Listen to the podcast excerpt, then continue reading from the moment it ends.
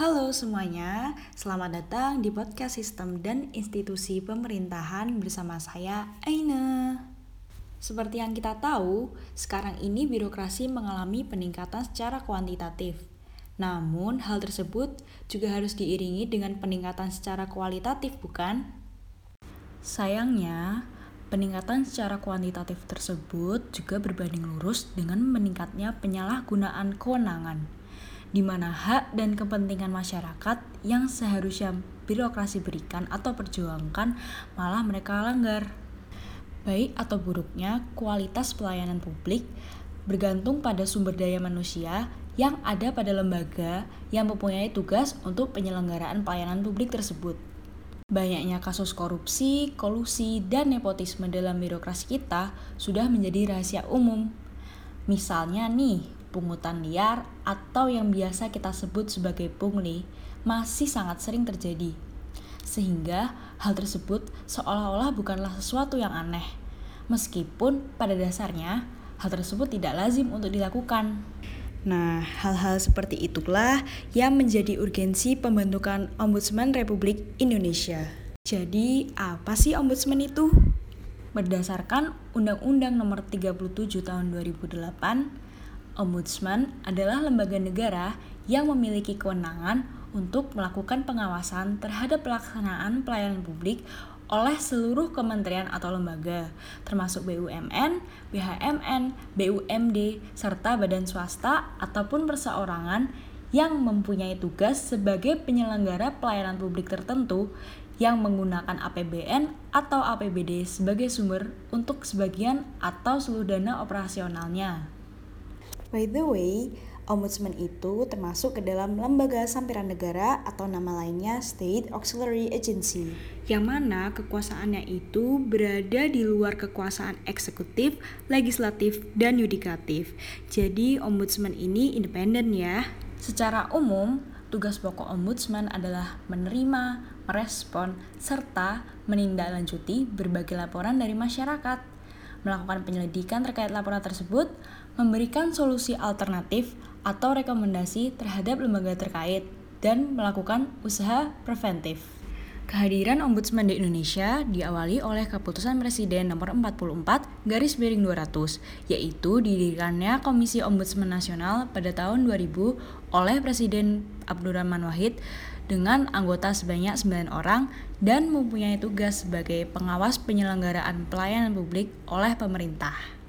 Lalu pada tahun 2010 dibentuklah Ombudsman Republik Indonesia dengan lima perwakilan dan seiring berjalannya waktu pada akhirnya tahun 2017 terbentuklah perwakilan ombudsman di 34 provinsi di Indonesia.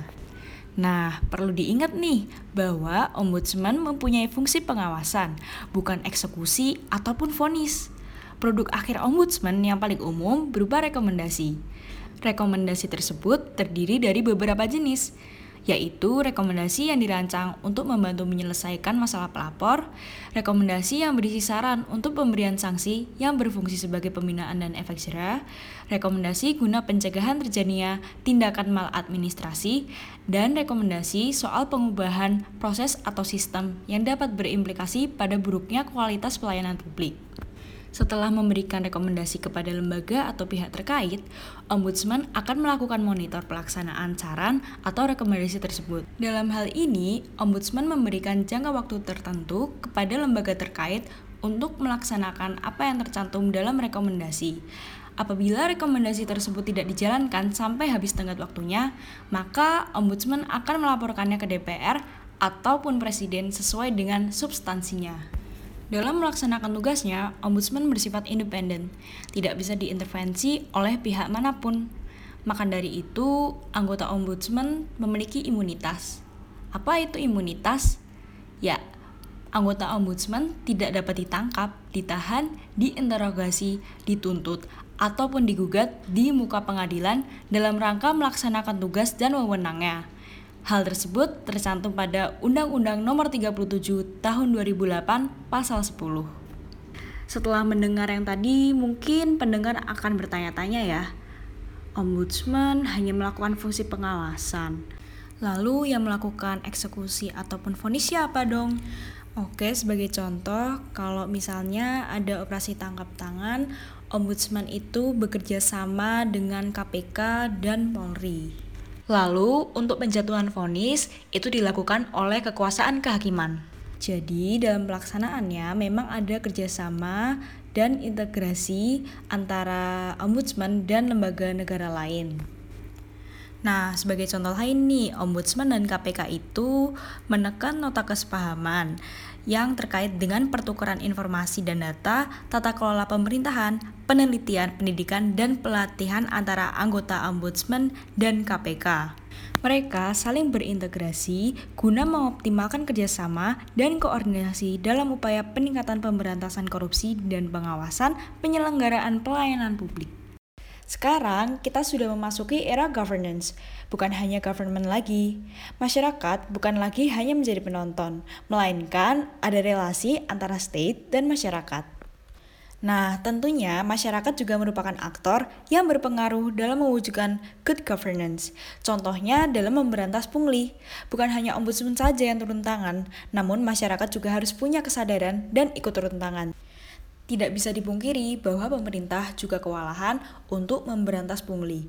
Masyarakat sering kali memaklumi perbuatan pungli dengan berbagai macam alasan dan pertimbangan. Ya, gampangnya supaya nggak ribet. Bahkan nih, ada juga masyarakat yang dengan sengaja memberi gratifikasi supaya pelayanannya dipercepat dan dipermudah. Maka dari itu, seharusnya masyarakat tidak dengan mudah memaklumi perbuatan pungli. Untuk memberantas pungli, diperlukan komitmen dari masyarakat maupun penyelenggara pelayanan publik itu sendiri. Lalu, apabila melihat atau mengalami praktik pungli, kita dapat melaporkannya ke ombudsman ataupun pengawas lainnya dalam internal.